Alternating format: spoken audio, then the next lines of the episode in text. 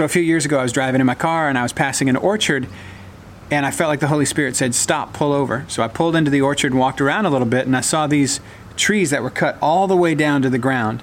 And I felt like I heard the Lord say, real, real clear in my spirit, every tree that does not bear fruit is cut down. Oh my word, this sounds like this sounds like a like a a serious word. I better figure out what this means. so I uh, I didn't have data on my phone. So I pulled into McDonald's and jumped on their Wi Fi and Googled, why don't fruit trees bear fruit?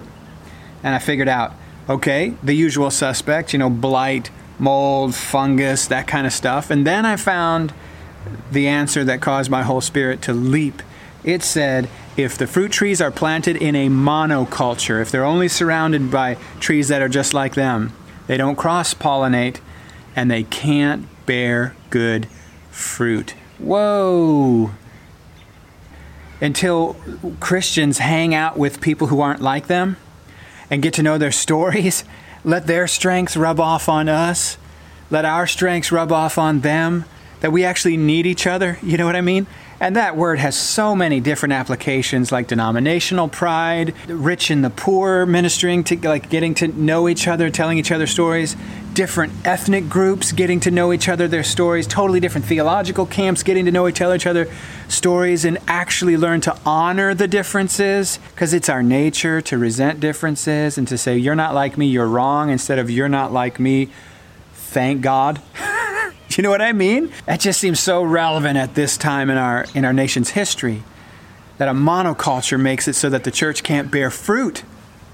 You know, and there's so many millennials saying right now in their hearts, whether they're saying it out loud or not, they're saying, if the church can't be at the forefront of love one another, if the, if the church can't be providing leadership and help, being the model of racial inclusion, not being color blind, right? God didn't create all this, these different diverse cultures and groups so that we could pretend they're all the same.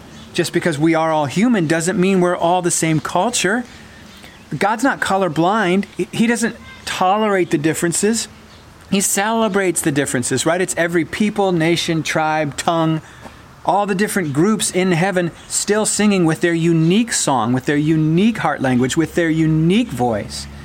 And it's the diversity all around the one King Jesus that makes the unity so much sweeter. Every tree that does not bear fruit, he cuts down. Why is the tree not bearing fruit, Lord? Because it's only hanging out with trees that are too much like it. What? Does that not make you go, whoa, okay, all right, yes? It does me.